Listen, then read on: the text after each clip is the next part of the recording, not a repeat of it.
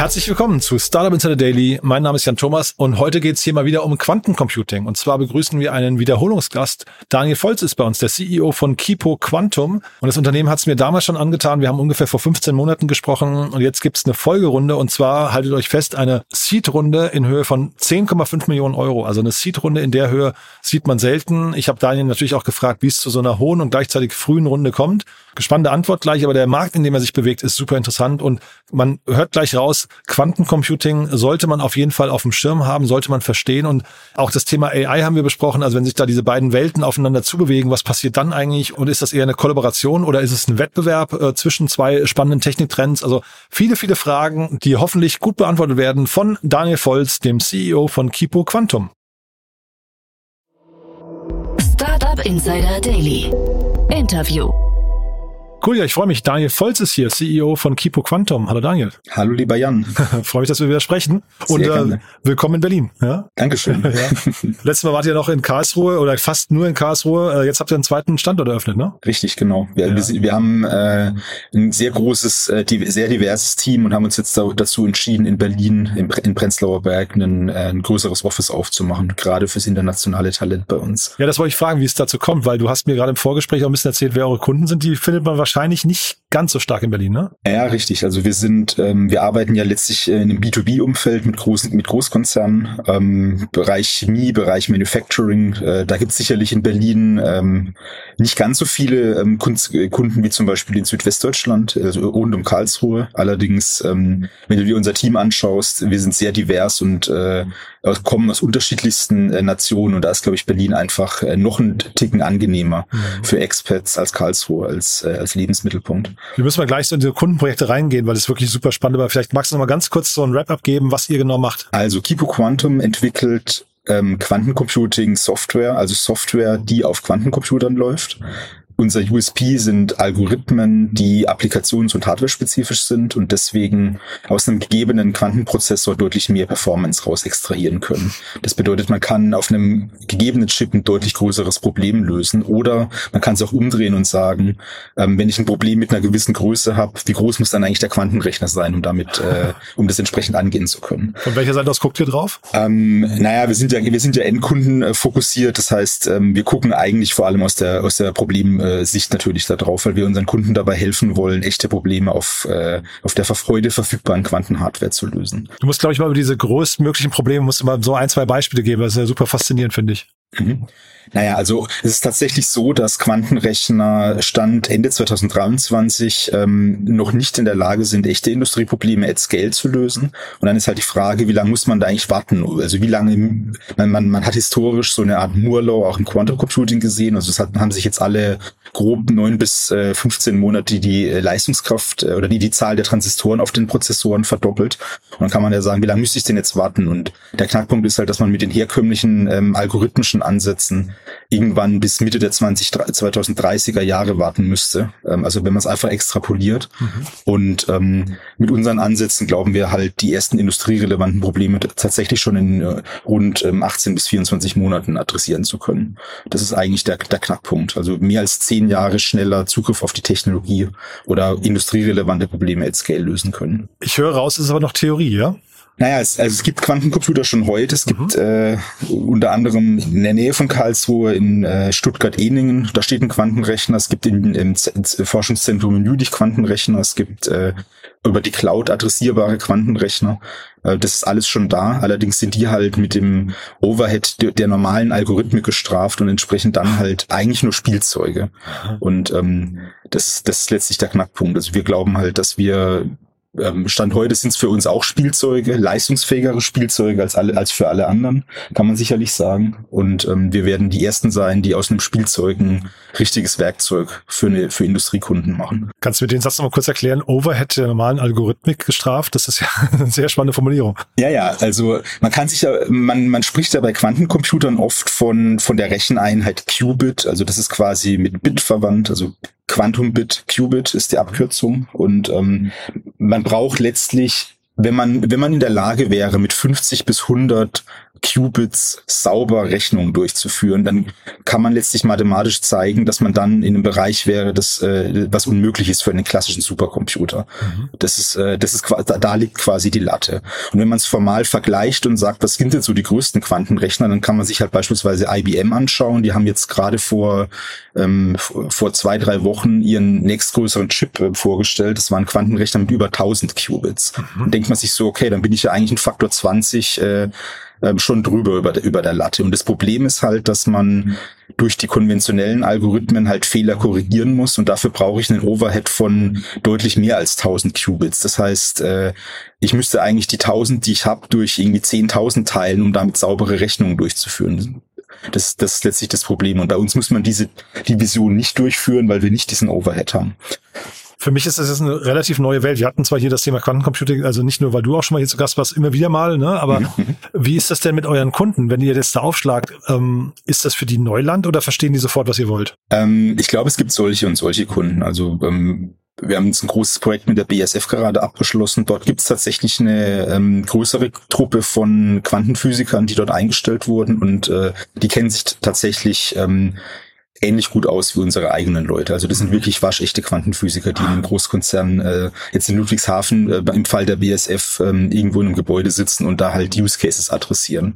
Mhm. Ich glaube, dass es am Ende des Tages, insbesondere wenn man die Technologie wirklich skaliert und in die Breite bringt, natürlich so sein muss, dass da ein UI davor gebaut ist und man letztlich in der Lage ist, von einem, ich sage jetzt mal, normalen Data Scientist, nichts für ungut an die Quantenphysiker, aber mit einem konventionelleren Profil halt auch entsprechenden Job auf den Quantencomputer zu setzen. Und das ist letztlich bei uns das Midterm-Ziel, dass wir halt nicht nur die Algorithmen bereitstellen, mit deren Hilfe man als erstes vor allen anderen grundsätzlich in der Lage ist, nützliche Rechnungen auf dem Quantenrechner durchzuführen, sondern halt auch gleichzeitig diese Algorithmen so in ein Produkt eingebettet sind, dass man auch als Laie in Anführungsstrichen in der Lage ist, eine Job abzuschicken und dann entsprechend eine verständliche Antwort rauszubekommen. Finde ich super, dass Data Scientist und Laie im gleichen Satz genannt wird. Ja. Na, ist ja die Frage, wie gesagt, wo die Latte ist. Also, ja. Aber sind Data Scientists sind das die normalen oder die typischen Anwender von euren Produkten, von eurer UI? Ich denke, es gibt viele Use Cases, bei denen der Data Scientist sich die Probleme anschaut. Ich glaube, das wird für wahrscheinlich 60% aller Use Cases sicherlich der Fall sein. Also gerade wenn es um so Optimierungsprobleme geht, wo man halt sagt, ich habe irgendein Problem und aufgrund der Boundary Conditions oder Restrictions in meinem Optimierungsproblem geht quasi ein Supercomputer in die Knie darunter. Es gibt wahrscheinlich auch Use Cases, bei denen man halt mit Domänenexperten entsprechend zu tun hat. Also ein oft diskutiertes Problem für den Quantencomputer ist ja beispielsweise Proteinfaltung. Also da bestimmt man letztlich die 3D-Struktur von einem großen Biomolekül mit sehr, sehr großen Implikationen für Pharmaentwicklung beispielsweise. Und da müsste man letztlich nicht einen Data Scientist als User-Persona denken, sondern vielleicht einen Biochemiker. Mhm. Und ähnlich sieht's auch im Bereich Finanzmathematik aus. Also wenn man wenn man beispielsweise sich Portfolio-Optimierung anschaut, ist auch ein NP-hartes Problem ist, wenn man es richtig anschaut, dann würde man halt mit dem Finanzmathematiker als User-Persona womöglich arbeiten. Aber alle diese Profile vereint eigentlich, dass es normalerweise Leute sind, die von Quantenphysik relativ wenig Ahnung haben. Und die Quantenphysiker, das finde ich auch nochmal spannend, wenn du sagst, BASF hat da schon so eine ganze Garde irgendwie an hochtalentierten Quantenphysikern. Ist das mittlerweile eine gängige Praxis? Also gibt's so viele Quantenphysiker? Ich hätte jetzt fast gedacht, das ist immer noch eine Anzahl so an 1-2 Händen, kann man die abzählen, oder? Naja, es ist glaube ich tatsächlich so, dass die Quantenphysiker an sich erstmal Mangelware sind, wenn man sich den Gesamtmarkt anschaut. In Deutschland, oder es gibt glaube ich global in der Größenordnung von 300 bis 400 Großkonzerne, die so ungefähr unterwegs sind wie die BASF, was den Aufwand betrifft. Manchmal sind die Teams ein bisschen größer, manchmal sind die Teams ein bisschen kleiner, aber das ist so ein bisschen die Größenordnung. Also man kann sagen, dass es vielleicht 1.000, 2.000, 3.000 Quantenphysiker in Großkonzernen heute gibt.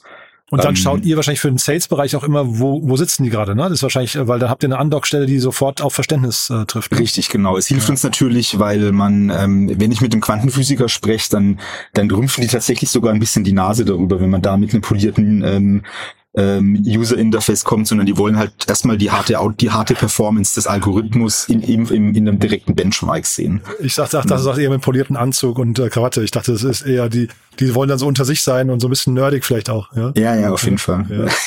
Also die verstehen sich relativ gut mit unseren eigenen Quantenphysikern hier bei Kipu, das kann man, glaube ich, sagen. Wie ist denn euer Team strukturiert? Entschuldige? Wir sind sehr, sehr techlastig, kann man sagen. Also wir sind knapp 130 Leute momentan. Wir haben, ich glaube, mit der Ausnahme von vielleicht 3-4 Leuten, ausschließlich Leute mit irgendwelchen höheren Universitätsabschlüssen, also die meisten haben PhD bei uns.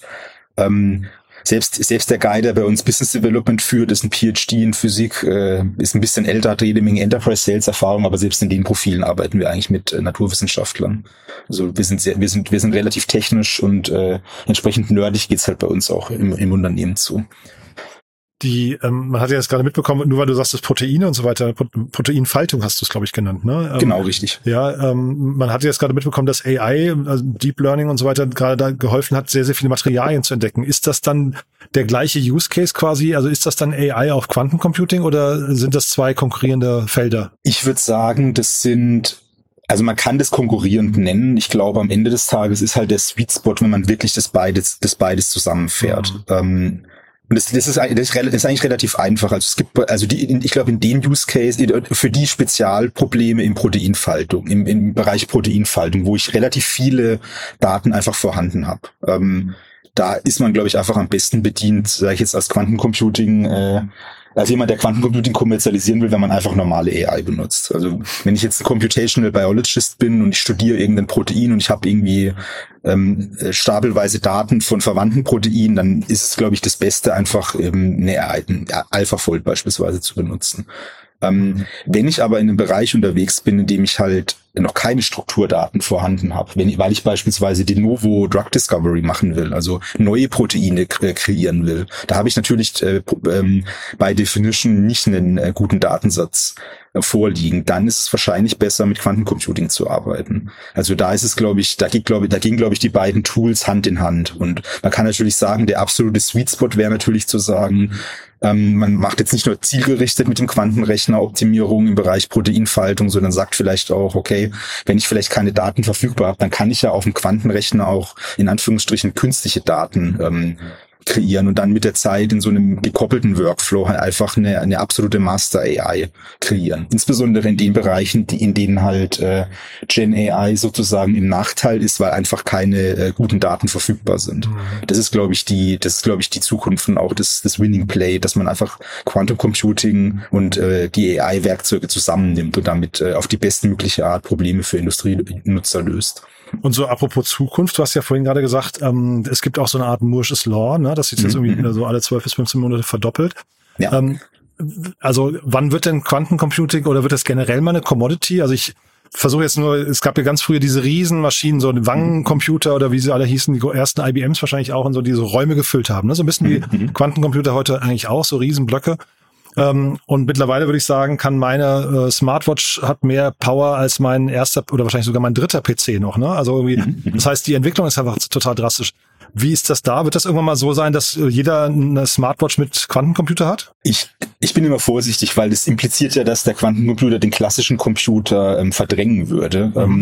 Was ich mir gut vorstellen könnte, ist, dass wir irgendwann in der mittel- bis langfristigen Zukunft irgendwie beides in der Smartwatch drin haben. Ah, ja. Das heißt, dass man sagt, gewisse Rechnungen werden auf einem ganz normalen Chip durchgeführt und gewisse Rechnungen halt womöglich auf einem Quantenchip. Ich glaube, dass ich bin mir relativ sicher, dass zumindest die Technologie das möglich machen würde, die Quantencomputer so zu miniaturisieren und vielleicht auch den Energiebedarf der Quantenrechner zu reduzieren, weil vielleicht weniger Kühlung nötig ist. Es gibt im Bereich künstliche Diamanten ja einige Quantencomputing-Hardware-Konzepte, die heute noch in den Kinderschuhen stecken, aber womöglich in 10, 15 Jahren in der Lage sind, so weit zu miniaturisieren, dass man diese Idee quasi tatsächlich umsetzen könnte. Also bin ich mir relativ sicher, dass das irgendwann passieren wird. Aber du glaubst nicht, höre ich gerade raus, dass der Quantencomputer quasi irgendwann den normalen Prozessor ablöst und mein Verständnis war immer, das eine ist quasi gleichzeitig, das andere sequenziell und ich hätte jetzt fast gedacht, dass es gleichzeitig immer gewinnt, ne? Naja, es sei denn, du hast halt eine Rechnung, die es gibt halt, also letztlich lösen ja Computer mathematische Probleme und es gibt halt mathematische Probleme, bei denen tut man sich sehr schwer, wenn man die halt versucht, sequenziell zu lösen. Das sind letztlich die Use Cases wie Proteinfaltung, bei denen es letztlich überhaupt eine Daseinsberechtigung für einen Quantenrechner gibt. Und die Frage ist dann, glaube ich, ich sage jetzt mal einfach ökonomisch gesprochen, werden die Quantenchips irgendwann so günstig sein, dass man sich trauen kann, in Anführungsstrichen, damit auch Rechnungen durchzuführen, für die eigentlich inhärent nicht so gut geeignet sind. Mhm. Und das würde ja dazu führen, dass man am Ende des Tages eine Homogenisierung der Chip-Landschaft sieht und man irgendwann nur noch Quantenrechner benutzen würde. Ich glaube, dass das wahrscheinlich nicht passieren wird, weil einerseits der Overhead von Quantenrechner für die falschen Probleme halt auch enorm sein kann und auf der anderen Seite ja der Trend eher auch, ich sage jetzt mal makroskopisch, im Bereich Computing und High-Performance-Computing eher in den Bereich in die Diversifikation reinläuft. Also dass man sagt, ich habe in meinem Rechenzentrum nicht mehr normale Chips, sondern da stehen auch noch FPGAs entsprechend. Und so wird es wahrscheinlich dann auch noch Quantenrechner als weiteres Computing Paradigm an irgendeiner Stelle geben. Dann wird es eine Koexistenz geben.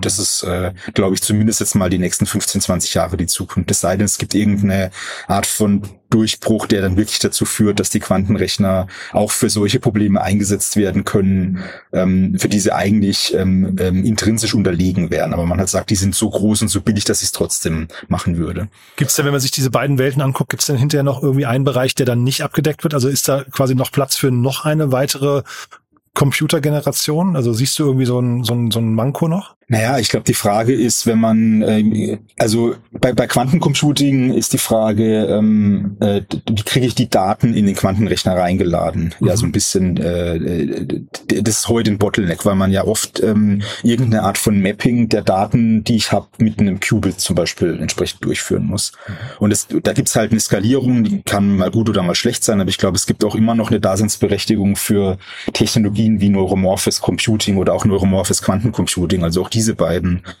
Computing-Felder laufen so ein bisschen zusammen, wie ich es gerade schon für AI quasi beschrieben hatte. Also ich glaube nicht, dass Quantencomputer das Ende der Evolutionskette sein werden. Ich glaube, da ist noch Luft für andere Technologien und wahrscheinlich wird es auch eine Art von Kreuzung von Quanten, auf der Hardware-Seite sage ich jetzt mal, von Quantentechnologie mit klassischen Architekturen entsprechend geben. Ja, super spannend. Lass mal über die Finanzierungsrunde sprechen. Das ist ja der Grund, warum wir heute zusammengekommen sind. Also Glückwunsch nochmal dazu, 10,5 Millionen Euro habe ich gesehen. Jetzt haben wir ja gerade bei euren Sales Approach schon darüber gesprochen, dass ihr so weltweit guckt, wo sitzen eigentlich Quantenphysiker. Mhm. Bei HV Capital hätte ich jetzt fast die Vermutung, sitzen keine Quantenphysiker. Ne? Wie schnell haben die verstanden, was ihr macht und wo euer Markt ist? Also ich glaube, bei HV Capital sind wir im Portfolio tatsächlich, glaube ich, so ein bisschen das Orchideen-Investment. Aber schön gesagt. Es gibt auch im Early-Stage-Bereich zum Glück aus unserer Sicht jetzt bei HV eine relativ große Zahl von Leuten, die sich über Netzwerk und vielleicht auch Mindset trotz betriebswirtschaftlichen Hintergrund halt in so Themen wie Quantentechnologie auch einfach eingearbeitet haben. Also ich finde es beeindruckend. Wir haben mit einer extrem talentierten Analystin, Investmentmanagerin bei HV Capital zusammengearbeitet, die eigentlich eine reine Betriebswirtin ist, aber es halt trotzdem geschafft hat, sich innerhalb einer sehr, sehr kurzen Zeit ein sehr breites Marktverständnis über Quantencomputing generell zu verschaffen.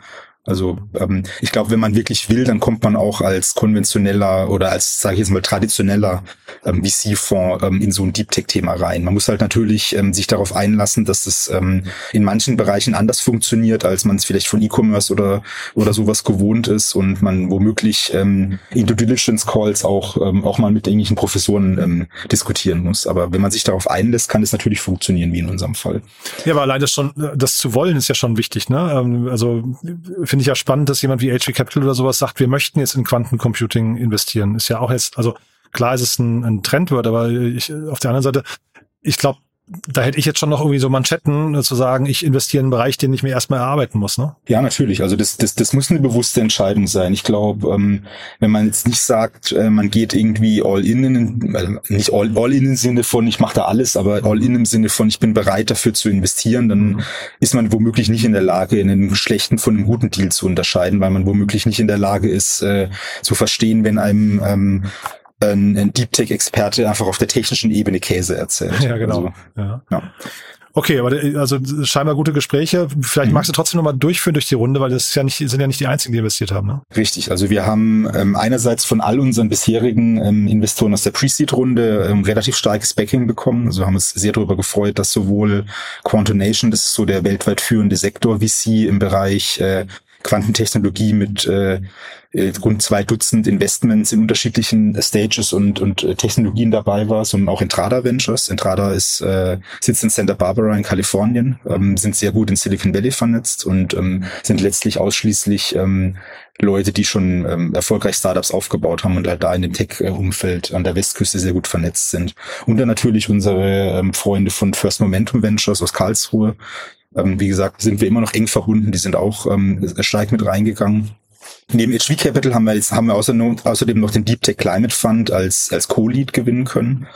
Auch an der Stelle, also das ist natürlich ein bisschen anderes Setup als HV Capital, aber auch da hatten wir wirklich das große Vergnügen, mit extrem talentierten, tech-versierten Leuten mit Palantir, Biografie und so weiter zusammenarbeiten zu können. Also auch jetzt nicht so nicht der normale Setup, und was, glaube ich, auch geholfen hat an der Stelle bei dem Investor eine sehr gute Conviction basierend auf einer echt tiefen Analyse für Kipu aufzubauen. Aber ich habe das gesehen. Kannst du nochmal erklären, wie die zu euch passen? Weil das ja da so mal rein von der Ausrichtung des Fonds ja ein kleiner Gap zu dem, was ihr macht, oder? Naja, der Deep Tech Climate Fund hat ja letztlich als Hypothese, dass es möglich ist, auch in Deutschland oder Europa Deep Tech Champions aufzubauen. Also ich glaube, da passen wir an der Stelle schon gut dazu. Wir sind natürlich jetzt nicht ein Climate Tech. Den Teil meinte ich, genau. Genau. Ja. Wir sind jetzt nicht Climate Tech Venture natürlich, wobei ich sagen würde, dass natürlich trotzdem, also wenn man sich mal die Vision hinter Quantencomputing anschaut, besteht da meiner Meinung nach durchaus auch ein relativ starker Nachhaltigkeitsaspekt, den man damit bespielen kann. Aber die haben letztlich tatsächlich 2 Flügel. Also die sagen, Deep Tech Climate, wenn das zusammenkommt, natürlich super, aber die machen auch reine Deep Tech Investments. Mhm. Genau. Das war eure Seed-Runde jetzt, ne? Die ist ja wirklich beachtlich dann. Genau. Also wie erklärst du dir das eigentlich? Ist das, weil der Markt so heiß ist oder weil ihr tatsächlich so viel Kapital braucht, oder wie kommt das? Ich glaube, der Markt ist moderat heiß, würde ich sagen. Ich glaube, wenn man es mit anderen Verticals im Venture-Bereich vergleicht, ist Deep Tech sicherlich nicht ganz so stark abgekühlt wie andere Bereiche.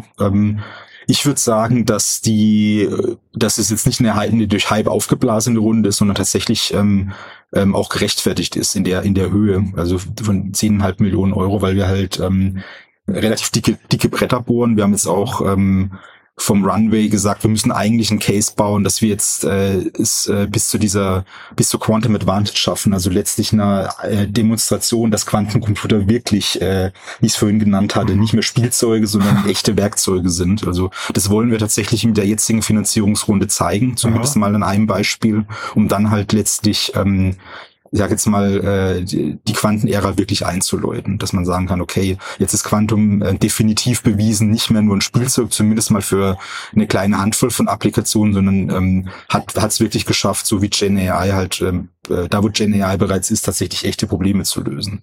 Und ich glaube, wenn man sich das anschaut, das impliziert natürlich, dass man sich unterschiedliche Use Cases anschaut, weil wir ja auch rausfinden wollen, welcher Use Case in Kombination mit welcher der verschiedenen Hardware-Plattformen, die es gibt, und unserer Technologie es halt wirklich über die Ziellinie schafft als erstes. Und das kann man, wenn man sehr gut raten kann oder eine Kristallkugel hat, natürlich mit einem sehr kleinen Team machen, wenn ich sage, okay, ich weiß einfach vorher, dass es womöglich die Ionenfalle ist auf der Hardware-Seite, und dann ist es ist es Proteinfaltung, aber dadurch, dass wir halt vor allem als Mission haben, die Ersten sein zu wollen, die Quantum Advantage zeigen, also die Überlegenheit des Quantenrechners zeigen wollen, wollen wir halt ein bisschen breiter reingehen. Das nimmt am Ende des Tages Risiko raus, die Mission nicht zu erreichen.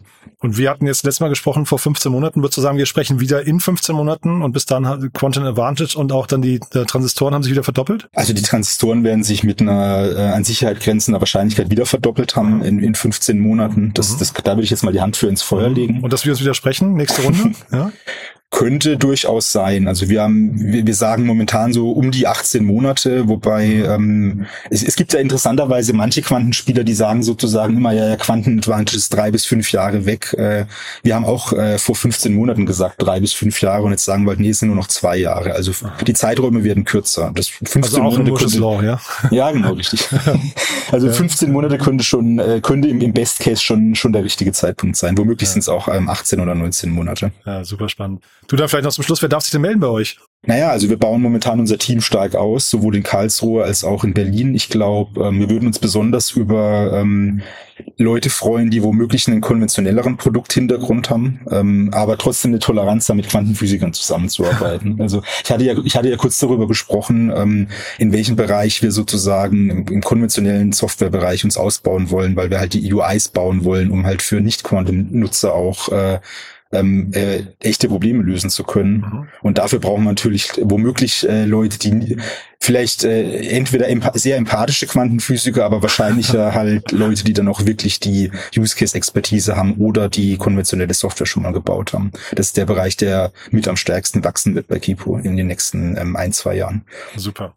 Daniel, hat mir großen Spaß gemacht. Haben wir denn irgendwas Wichtiges vergessen? An der Stelle nicht. Ich glaube, wir freuen uns momentan erstmal darüber, über die Runde, über das Vertrauen unserer neuen Investoren und gehen jetzt irgendwie alle zusammen in die Weihnachtsferien, um dann sehr früh Anfang Januar loszustarten, um halt Quantum Advantage, das Rennen zu Quantum Advantage zu gewinnen. Da bereiten wir uns jetzt drauf für. Eigentlich ein super Timing, ne? So kurz vor Weihnachten noch die Runde geschlossen und jetzt dann irgendwie kurz ausspannen und dann geht's los. Richtig, genau. Super. Du dann, ja, guten Rutsch, frohes Fest erstmal, guten Rutsch und dann viel Spaß und Erfolg beim Durchstarten im nächsten Jahr und ich freue mich natürlich, wenn wir uns wieder hören. Sehr gern, Jan, vielen Dank und ich habe jetzt mal in 15 Monaten den nächsten Termin schon mal in den Kalender geschrieben. Ist geblockt. Schauen wir mal. Super.